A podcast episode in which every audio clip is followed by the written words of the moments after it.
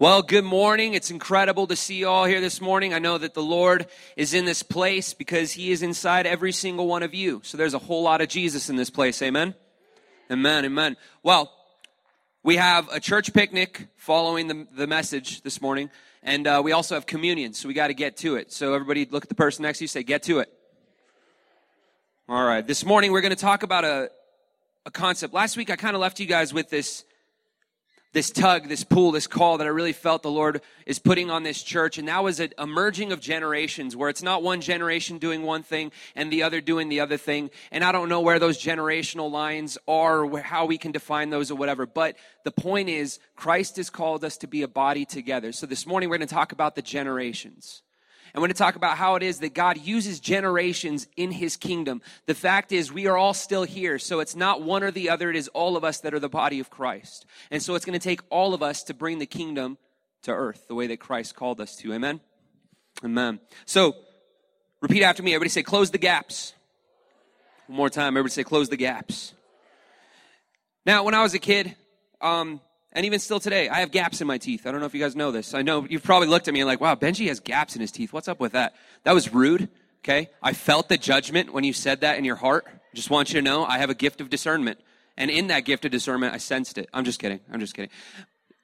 But with gaps in teeth, they have to put something called braces on your teeth and it brings things together. And it can be a painful process. And so it is when we begin to talk about the merging of generations because it seems like this painful thing, not just for young people to submit to older people, but for older people to have the time and the energy to mentor and disciple younger people. So there is this, there is this tension, there is this pulling, there is this tug, there's this thing inside of us that's so resistant to what God is doing sometimes. And maybe some of you are on fire, like, man, I just need somebody to mentor. I need somebody to disciple. And maybe some of you are so hungry for somebody to disciple you and mentor you.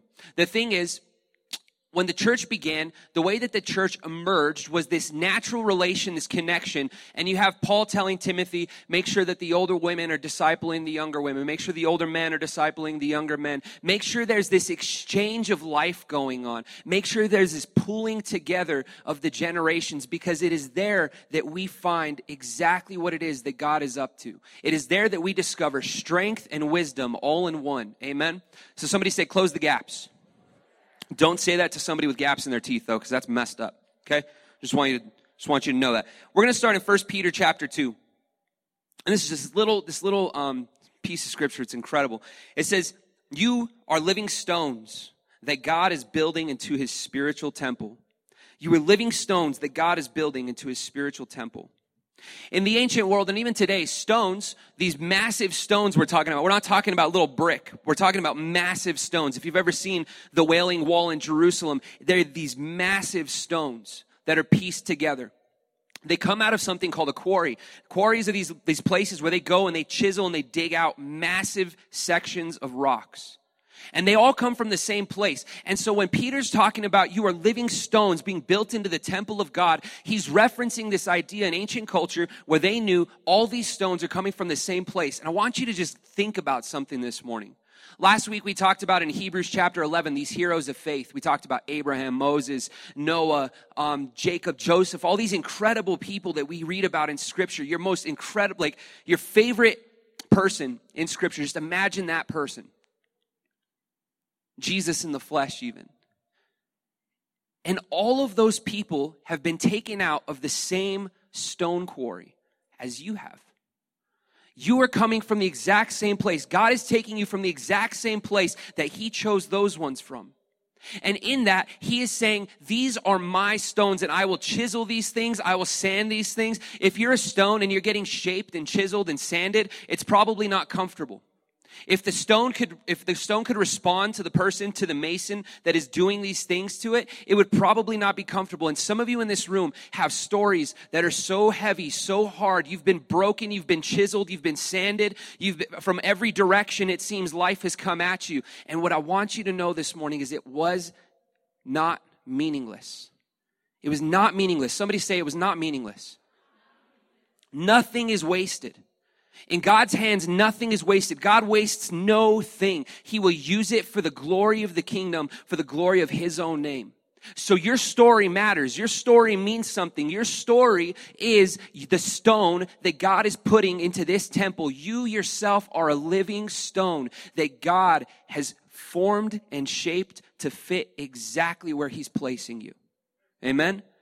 What this means is you need to play your part though. And we've been talking about this a lot lately because we need to do this as a church. I believe God's hand is over this church. I believe God wants to do something incredible in this church and the church across the world. But this is our home. So this is personal to us. I believe there's a move of God coming, but you need to play your part. Every single person in this room needs to play your part. Again, it can't be about me. It can't be about Pastor Ron. It can't be about the elders and the deacons. It's about the body of Christ coming together, recognizing I am my own stone placed into the temple of God for a purpose. Amen? Amen. So stones are taken from a quarry. They're shaped to fit the need of whatever the building is. Interesting thing about stones. Who's ever seen like a stone building? I would assume we would all raise our hand. Yeah, let's just raise our hand for exercise because it's so fun. Just raise the roof. Yeah, it's a good place. So if you look at stones, it's, in, it's a really cool picture that God was demonstrating to me this past week. As a stone is placed, you start layer by layer. So you go one, two, three, you, just, you line them all up and you build from the bottom up and you, you put them together in layers. And after that layer is done, what happens? You throw on the next layer. And after that layer is done, what happens? You throw on the next layer. And the interesting thing about stones is they are surrounded. They are surrounded by other stones. And that's what I want to talk about this morning. I want to talk about three directions of living. So, three directions of living. Everybody say the number three. Okay, so three directions of living. A stone is placed on top of something, it is held up by something, it is held up by another stone. And then in its own level, in its own layer, it is side by side other stones. And it's not just so that it can be glorified at the top of the, at the top of the wall. It's there so that it can then hold up another level of stones. And so it is with the body of Christ. We are living stones built into the temple of God. And some of you are here this morning not because it was just your own decision or choice, but it's because somebody else in your past, in your history, maybe it was last week. I don't know how long you've been, you've been a believer in Christ. It's because somebody held you up. Somebody held you up. Somebody held you up in prayer. Somebody held you up when you were weak, when you were, when you were just feeble and it just seemed you felt like giving up. Some of your marriages in this room were saved because there were people that said, no, you are worth it to us and we will invest in helping you get through this time. And then on the contrary, some of us feel like there was never anybody holding us up. I know that that exists in this room. Some of us feel like if only I had people that were there to hold me up, if only I had people to give me strength that I needed, maybe, maybe everything would have been different. Maybe my marriage would have turned out differently. Maybe my kids would have turned out differently. I don't know what the specific situation is. The fact is, when God builds stones, He does so systematically with intention and purpose.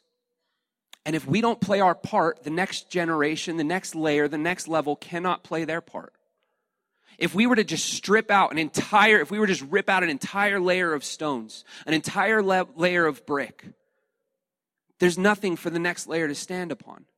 And everything else comes crumbling down. So, this is really a call for every single one of us in the body of Christ to make a decision in our own hearts I will play my part. So, everybody repeat that. Say, I will play my part. So, stones, they're held up, they're side by side, and they hold up. We've been talking about Moses and Joshua quite a bit this past month. It's been an incredible journey for me. I've learned a ton of things. I hope you guys have grown and learned a lot from the word. And this morning we're going to look at one more scripture, one more, one more piece of, um, of their story together. Last week we learned about circumcision. We talked about when, when, when uh, Joshua brings them into the promised land. This week, I want to talk about what it was that relationship like between Moses and Joshua. What was that connection they had? What does, the, what does that look like in Scripture? So, we're going to start in Joshua chapter 1. If you have your Bibles, you can turn to Joshua chapter 1. And we're going to start in verse 5. This is a scripture that many of us are very familiar with. At least the be strong and courageous part. We're very familiar with this part. Verse 5 says, No man, this is God speaking to Joshua, he says, No man shall be able to stand before you all the days of your life. Just as I was with Moses, so I will be with you. I will not leave you or forsake you. Be strong and courageous, for you shall cause this people to inherit the land that I swore to their fathers to give them. Only be strong and very courageous, being careful to do according to all the law that Moses, my servant, commanded you. Do not turn from it to the right hand or to the left, that you may have good success wherever you go. This book of the law shall not depart from your mouth, but you shall meditate on it day and night, so that you may be careful to do according to all that is written in it. For then you will make your then it will make your then you will make your way prosperous, and then you will have good success. Have I not commanded you? And listen to the repetition in God's voice. Be strong and courageous. Do not be frightened. Do not be dismayed, for the Lord your God is with you wherever you go. This is an incredible scripture, and we could tear that scripture apart and we can put together a whole sermon series or months or years of sermon series off of what all these things mean and what God is speaking. Something that God was revealing to me is God's not using, I don't know if we know this, but I want to reveal something to you guys. God's not using new language here. This isn't something jo- that, that uh, Joshua hasn't heard before. And what I mean by that is God is actually echoing something Moses spoke over Joshua in Deuteronomy chapter 31. And so if you'll turn with me real quick, Deuteronomy 31. This blew me away this week. I hope this blows you away. Like, wow, this is awesome. Somebody say the Bible's awesome. Now that you admitted it, you have to read it this week. Okay? Just kidding. Deuteronomy 31, verse 7. Listen to this. Then Moses summoned Joshua so Moses summons Joshua and said to him in the sight of all Israel, Be strong and courageous. For you shall go with this people into the land that the Lord has sworn to their fathers to give them, and you shall put them in possession of it. It is the Lord who goes before you. He will be with you. He will not leave you or forsake you. Do not fear or be dismayed. Every topic that God spoke of in Joshua chapter 1 was actually taken from something Moses spoke over Joshua's life in Deuteronomy 31. And this is important because here's what this means. The foundation that you are laying for those that you have chosen to disciple, the foundation that you are laying for those that God has called you to pour into, that is going to be the exact same foundation God will remind them of. Your words as spiritual fathers and mothers will be the exact same words God will speak over the upcoming generation when they begin to enter times of uncertainty. Joshua just lost his mentor. His father, this man that's invested and poured and, and, and, and given and, and he's, he's, he's laid hands on him and he's, he's, he's passed on wisdom to him and leadership and he's lost jo- joshua's lost this man in his life this incredible moment where where he just he loses this thing that was so important to him and so there's uncertainty because now he's faced with leading this tribe of Israel that has been so rebellious, so disobedient. And Joshua's seen it. He's been there every day, all day. He has seen the good. He's seen the bad. He saw when Moses hit the rock when God told him to hit the rock, and he saw Moses hit the rock when God didn't tell him to hit the rock. He's seen it all. And now he's facing his time. He's facing his moment. He's facing his destiny, his calling, his purpose. And there must have been fear for God to come in and say, Do not fear over and over and over again. But what's beautiful to me about this text is God uses the exact same words that Moses spoke over Joshua. Your words matter. And I want to tell you this Church, your words matter. The generation that you're being called to hold up, the generation that held you up, every word of encouragement has mattered. It has mattered. It has made you into the person you are. And so a lot of times we get in this place where we think the church is going to go one way and some whole group of people is going to do it. No, we all need to do our part. We all need to play our part in the wall. So everybody, one more time, say, I'm going to play my part. Spiritual parents speak identity into their children. Now, this doesn't happen if fathers don't father and mothers don't mother. The encouraging words that the upcoming generations need, the encouraging words that you all need, it doesn't happen if fathers don't play father and mothers don't play the role of mother. And we see this in the natural. It's not just a spiritual thing. We see this in the natural. We see when fathers aren't the father that God designed them to be. We see when mothers don't play the role of mother that God designed them to. And some of us have wounds and scars in our own lives, maybe even on our physical bodies, from what it looked like to have somebody that dishonored the role God gave them. The body of Christ is not to be the same at all. The body of Christ is supposed to be a place where fathers take on the role of father. And I'm speaking both naturally and spiritually. You take on your role. You carry it well. You train well. You disciple well. I'm not talking about indoctrinating people. I'm talking about you live your life as an example of Christ so that the upcoming generation sees exactly what it looks like. Man, that's what it looks like to love Jesus. That's what it looks like to be in love. Amen? Amen. Joshua was always with Moses. The past couple weeks, we've been talking about the beautiful mundane. I thought the beautiful mundane was going to be just this series. It seems like God is telling me the beautiful mundane is actually going to be something that's going to be at the foundation of my whole spiritual journey. My whole walk is understanding that it's through the every single day things. It's through the ordinary. It's through changing diapers. It's through driving a school bus. It's, it's whatever it is that you do for a living. It's your day to day things that God uses as your training grounds for greatness. And we can't miss the beautiful mundane because Joshua, his training grounds was, it was the wilderness. It was the mundane wilderness every day standing side by side with Moses. That was his training ground. And we can't miss the beauty of what God is doing every single day, what God is speaking into, into the universe, what God is speaking to you through circumstances and situations and, and other people's words, what God is always speaking, what God is always saying. You can't miss it in just the day to day things. Don't miss it because he's always speaking to you. He's always speaking to you. So Joshua was always with Moses. Now, to me, it's beautiful to see just the connection that, that, that, the very first things God, this is like one of the first times we see God actually one on one speaking to Joshua. He speaks to him in Deuteronomy chapter 32, I believe, but this is one of the longest things that we see God speak to Joshua, and it's all coming from his spiritual father. Now, I want everybody but to, to begin to ask yourself, older generation, who can I reach out to? Who can I reach out to? Because there's plenty of people in this room for you to reach out to. And younger generation. And I'm not just talking about teenagers or young adults. I'm talking about those that genuinely need spiritual parenthood. Who can pour into you? And go after it. Go after it. Amen? Amen. So in Exodus chapter 17, I was debating reading the story of um, I was praying about it this week if we were going to read about Jericho. And God said no. He wanted us to go to the, the very first battle that Joshua ever fights. The very first battle Joshua ever fights. And this is the battle against um, Amalek. So this is in Exodus chapter 17. So if you turn to Exodus chapter 17 with me. And we're just going to start in verse 8. It says, Then Amalek came and fought with Israel at Rephidim. So Moses said to Joshua, Choose for us men and go out and fight with Amalek. Tomorrow I will stand on the top of the hill with the staff of God in my hand.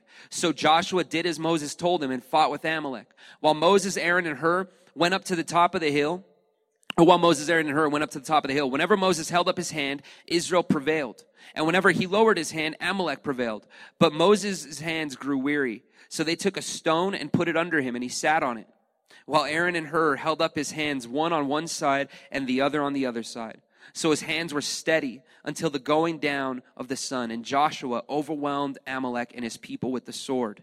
Then the Lord said to Moses, Write this as a memorial in a book and recite it in the ears of Joshua, that I will utterly blot out the memory of Amalek from under heaven. And Moses built an altar and called the name of it, The Lord is my banner, saying, A hand upon the throne of the Lord. The Lord will have war with Amalek from generation to generation. Somebody say the generations need each other. They need each other. I want to talk about the staff in this image, we see two, two different items being used. We see a staff and we see a sword. And we cannot confuse who is carrying which one. And we need to understand what each one represents. Moses carried the staff. The staff represented authority. The staff represented the anointing of God. It represented the presence of God with the people. That is the older generations. You carry authority. You carry the authority of God over this church right now because God has placed you in this place. And God has trusted you with the staff, not so that it doesn't do anything, but so that when Joshua, when the generation of Joshua needs to go out to battle with the sword of strength, that the generation with the staff is there lifting their hands in prayer and support and encouragement, doing everything they can to be sure that the Joshuas can be successful. We need to each do our part. And at the same time, the staff didn't win the war all by itself. Joshua had to wield a sword. And so the younger generation, at the same time, you need to take your place, take your role. You need strength and you need to get out there and fight. But it can't be one without the other. To remove authority or to remove physical strength is to result in weakness. And it's the exact same thing as stripping out layers of bricks at a time and expecting the building to stand. It won't happen. It won't happen. It needs to be a unity of both. God's heart is not about separation of humanity, it is about unifying humanity. It is about bringing humankind together. The book of Colossians is incredible when it comes to this revelation. And Paul writes about this how God, through Christ Jesus, is bringing all things together in Him. And it's the same with the generations. It's the exact same thing with the generations. So, if you're old, if you're over the age of 50, I want you to raise your hand. That's awesome. Let's honor them. Clap your hands. Everybody clap your hands for those people. I'm saying 50 because 50 just seems like the middle, so we'll just go with that. If you're under 50, I want you to raise your hand. Wow, hey guys, did you realize what just happened? That's like 50 50. That's like half and half. It looks like everybody in this room could have a personal disciple. Whoa, kind of like God planned it. Kind of. Who knows? The older generation, you have wisdom and you have authority that we do not have. I won't stand up here and pretend that I know everything. I won't stand up here and pretend that I can that I can run a church at the age of 26. I will not stand up here and pretend that I have both the staff in my hand and the sword. I do not. That is not mine yet. It is not mine. I have a sword and I need people that have staves to be in prayer and support. And you need me to have a sword in my hand. Otherwise, we're all doomed anyway. We need each other. God uses both generations simultaneously. Simultaneously. And it's sad that in our culture, and I don't, I mean, I don't mean this, like in ancient culture, the older generation, they lived in your home till, till the day they died. And I don't want to like even touch that topic or anything because it's sensitive, but there cannot be a disregard where we begin to deem people as unvaluable any like where they no longer have anything to offer. That is not true. That is not true. The older generation, it wasn't until Moses was taken by God himself. He was still leading till the day God took him. He still possessed the staff till the moment that God took him. And we need to embrace that. And we need to honor that. And we need to respect that. And it's the younger generation that have strength and, and some sort of developing abilities that God's giving us. And we need that too.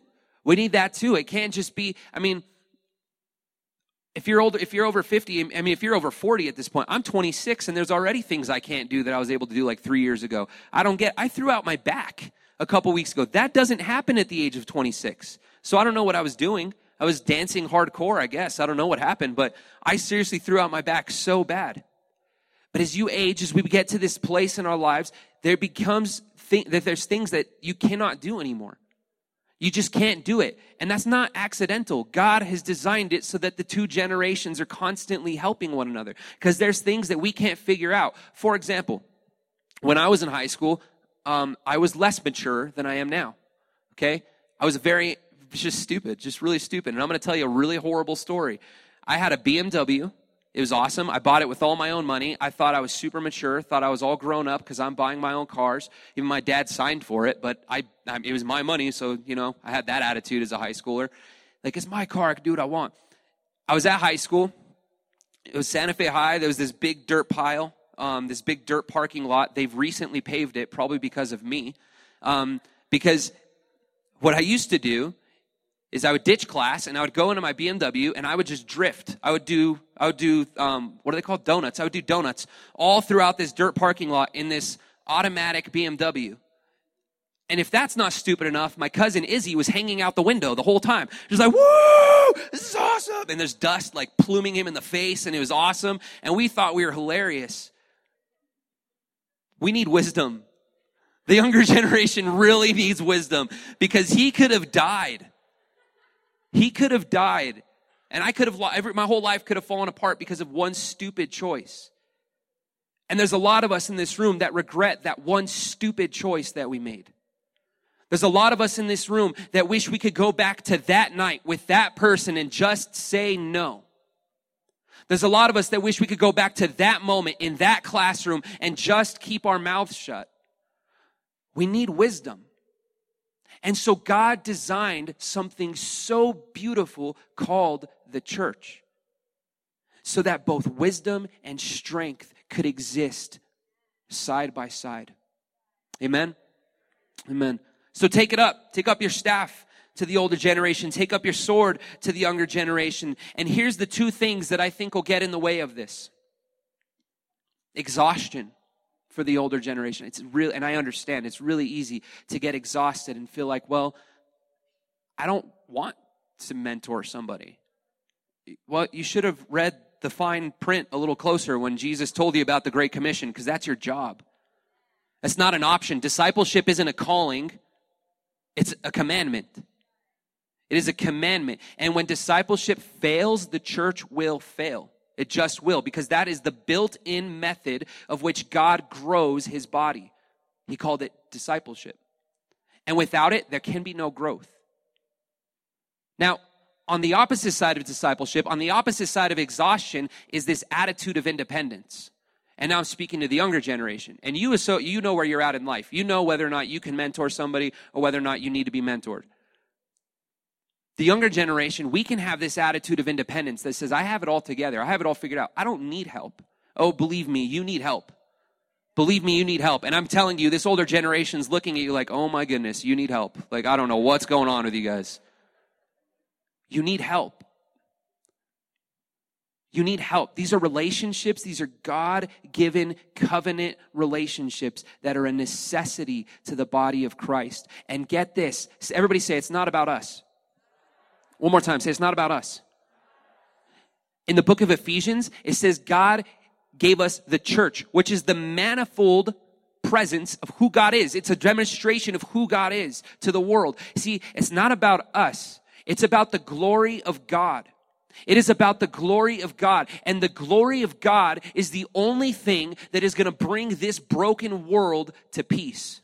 I'm not saying the peace is, to peace.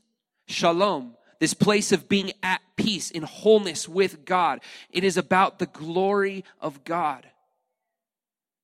So whether we disciple or whether we don't disciple, it's not just about you. It's not just about your time. It's not just about your schedule. It is about the glory of God. Exhaustion and independence must die in us. They must be put on the cross. They must be put on the cross because that is part of our call as a church, as the body of Christ. This is part of our call. So take up your staff, take up your sword. Amalek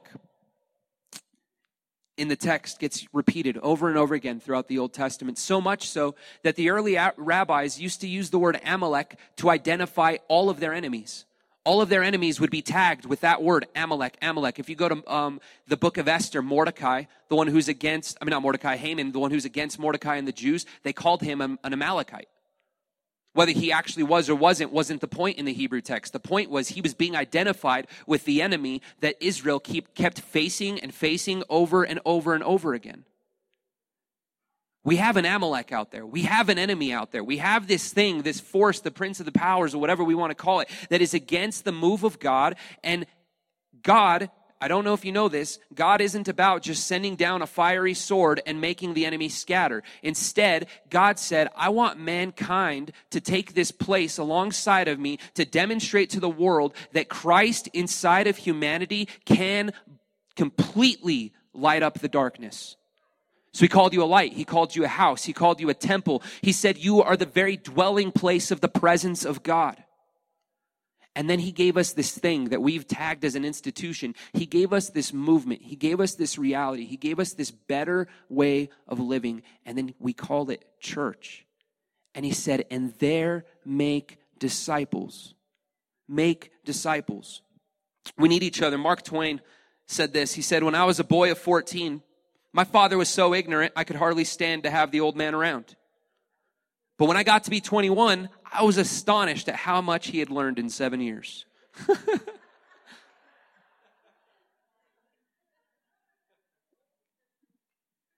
when I was a teenager, I was the same. I was in the same place. I have an. Inc- I mean, you guys know this. My parents have been here at the church for with me for a couple years now. They're incredible, incredible people. I had incredible spiritual oversight. Yeah, I want. Let's clap. I want to honor my my parents. They're incredible people. But when I was a boy, I thought the same way. I thought, man, they don't know what they're talking about. It's not like they've ever been my age before.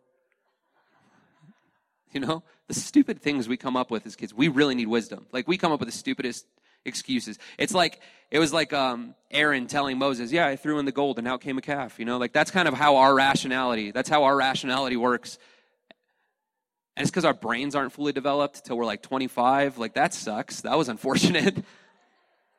we really think we're on it. Like, we think we're doing the right things. We aren't. I used to think that way. And then I got married. I got married at the age of 19. Me and Cece were 19. Everybody told me, you should probably wait. And I didn't. We got married because we knew what we were doing. And the Lord blessed it, the Lord honored it, but I will tell you what, man, that first year of marriage, 19, imagine two 19 year olds married. We didn't, know, we didn't know anything about life. We didn't know anything about life. And it was suddenly, all of a sudden, man, like it was like night and day, suddenly, like, oh my gosh, my parents know what they're talking about. Like, they were right about this. And since that day, when I had this moment of awakening when I had this enlightenment where all of a sudden it was like, man, they, they have wisdom. They have wisdom, and I don't want to take that for granted.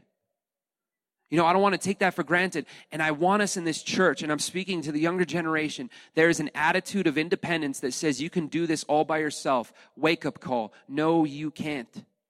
And God did not design you to do it by yourself. He did not design you to figure this thing out on your own.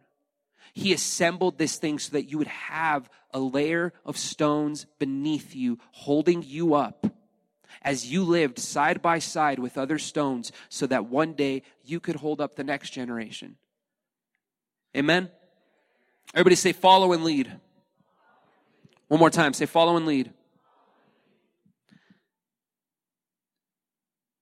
In Judges chapter 2, Go to Judges chapter 2. I know I have you skipping all throughout your Bible. You're going to get really good at, you know, figuring out where all the books are.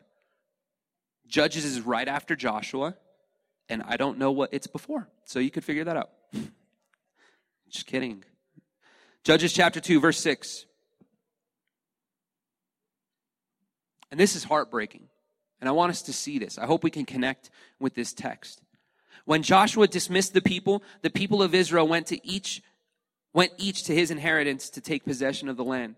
And the people served the Lord all the days of Joshua and all the days of the elders who outlived Joshua, who had seen all the great work that the Lord had done for Israel. And Joshua, the son of Nun, the servant of the Lord, died at the age of 110 years old. Question I don't know how a nun had Joshua. I thought that wasn't like okay, but I guess it is. I'm just kidding. I had to say it. It just popped out of the text. It was a joke from the Holy Spirit. I'm so sorry. Verse 9. And they buried him, they buried Joshua within the boundaries of his inheritance at Timnah Heres, in the hill country of Ephraim, north of the mountain of Gash. And all that generation also were gathered to their fathers, meaning they all died and they were buried there, or buried in their own inheritance. And this is sad. And there arose another generation after them who did not know the Lord or the work that he had done for Israel. And then the book of Judges is all about a people who did not know God of intimacy. Now, get, get this. It's impossible. It's literally impossible that this generation didn't know about God. Because Joshua and all the elders were constantly putting up monuments. They were constantly putting up what are called standing stones, these images, these things that would tell the story of who God is and what He's done and how He brought them through. So it wasn't about that they hadn't heard of God. It wasn't that a generation arose that hadn't heard of God. It's that a generation arose that didn't know God personally. And so we see from Moses a passing of the torch from Moses to Joshua, and everything goes so fluid, beautiful. But something happens where from Joshua to the next generation, we never hear about Joshua mentoring or discipling anybody. And I'm not here to like bash on Joshua. Maybe he was just really busy fighting all these battles and wars. The fact is, though, the next generation didn't know God intimately the way that Joshua knew God from Moses. And so the anointing of Israel fell apart. And the whole book of Judges is about a nation that falls apart because they don't know the Lord their God anymore. And so we have this whole story throughout the book of Judges of them having to be brought back and then they walk away, and then brought back and then they walk away. Why? Because discipleship didn't happen. The anointing wasn't passed on. And we don't just see this with Joshua. We see the same thing, the same thing in Second Kings with Elijah to Elisha. Elijah was this great man of God, this great prophet, and he gives into this fear and this exhaustion. And then God tells him, okay, go to this place and you're going to find a man named Elisha and on him place your mantle. So Elijah does. Elijah, everybody say Elijah. And everybody say Elisha. Okay, just remember J before S and you'll have, you'll be okay. Okay, Elijah came first. Okay, little, little Bible tricks. Elijah finds Elisha plowing the field. And he walks up to him and he drops a mantle on his shoulders. And I don't we can't, we don't have time to go into the beauty of that text, but Elisha becomes his protege. Elisha becomes his mentor. We don't hear about Elisha for another four years. Four years of his life just gone. We don't hear about it. All we know is that he was walking side by side with Elijah the entire time. And what was he doing? He was using the beautiful, mundane things of life, and he was learning and growing into to be exactly who God wanted him to be. And so the mantle gets passed. You know the story. Elijah gets caught up in a whirlwind of fire, chariots of fire, and he disappears. He goes to be with God, and the mantle, the mantle falls, and, and Elisha picks it up. He takes it up, and he goes to the Jordan, and he hits the water, and the water split. And so it's a, it's, it's confirmation that yes, the anointing is passed. This now is the prophet. This now is the prophet. But if you read in Second Kings verse 13, so you can go there if you want to turn your Bibles, it'll be on the screen if you don't want to.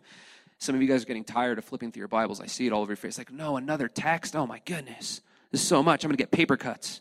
Just kidding. Somebody thought that was funny. Thank you. Hmm. 2 Kings 13, verse 20. This is Elisha. It says, So Elisha died, and they buried him. Now, bands of Moabites used to invade the land in the spring of the year. And as a man was being buried, behold, a marauding band was seen, and the man was thrown into the grave of Elisha, and as soon as the man touched the bones of Elisha, he revived and stood on his feet. And we read that as a miracle. I actually think it's a tragedy. It's cool that the man came back to life. I'm sure he was pumped about that. But you know what this means? It means the anointing that God put in Elijah, that Elijah passed on to Elisha in a double portion, it died with him. It died with Elisha. It stayed in his bones. He didn't pass it on to anybody. We don't read in the text of Elisha taking somebody on one on one to train him up as a, as a prophet. We see he has some servants, but he never intentionally passes on the anointing that God put on his life. And what happens? The anointing dies with Elisha and it stays in his bones. Your story isn't just about you. Your calling isn't just about you. Your purpose isn't just about you. The mantle that God has put on your shoulders isn't so that you can keep it with you to the grave. It is so that you can find someone else that you can bring up beside you and pass that thing on to. And we see exponential growth from Elijah to Elisha. We see a double anointing. There should be quadruple anointings, and there should be anointings to numbers I can't even express. But if the mantles are not passed on, if we are not intentional about passing on the meaning and purpose of what Jesus Christ has done in our lives, it dies with you. And that's heavy. But we need to face that because the text represents that. You know what happens after Elisha dies? Then you have all these kings that go back and forth and back and forth searching for a prophet, looking for somebody who hears the voice of the Lord.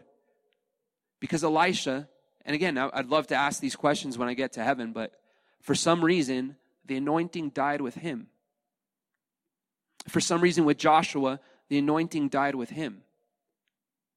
And that is not the way God designed things. So we see in Matthew 18 18, Jesus came and said to them, All authority in heaven and on earth has been given to me. Go therefore and make disciples of all nations, baptizing them in the name of the Father and of the Son and of the Holy Spirit, teaching them to observe all that I have commanded you. And behold, I am with you always to the end of the age.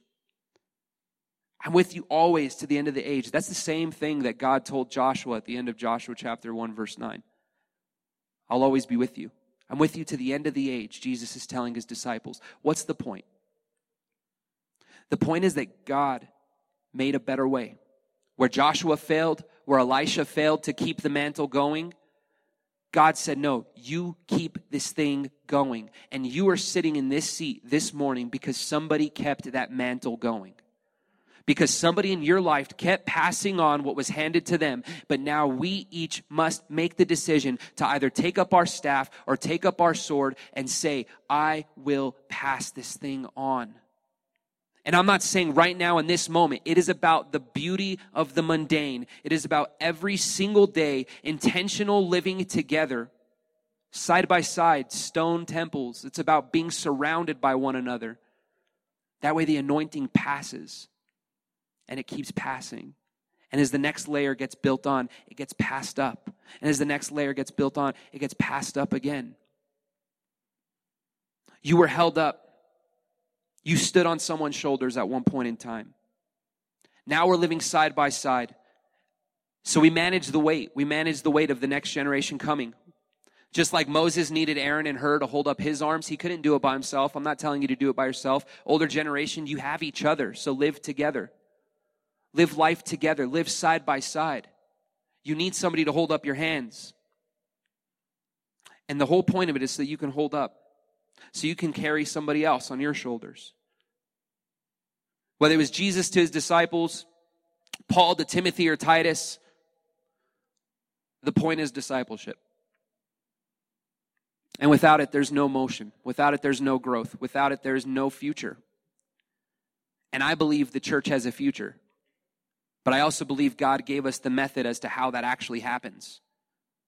And it isn't prayer revivals, it isn't just coming together and worshiping, it's intentional living together. Those things are beautiful. But if we do those things outside of discipleship, it's not going to last very long. Everybody, does that make sense? 1 Corinthians 11 1 says this Imitate me. This is Paul. And as, as I've been a youth pastor, this has been this has been the standard for my life. This has been what I've adopted in my life, and this is what I want to hand on to you guys. In 1 Corinthians 11 1, Paul says this imitate me as I imitate Christ. Imitate me as I imitate Christ.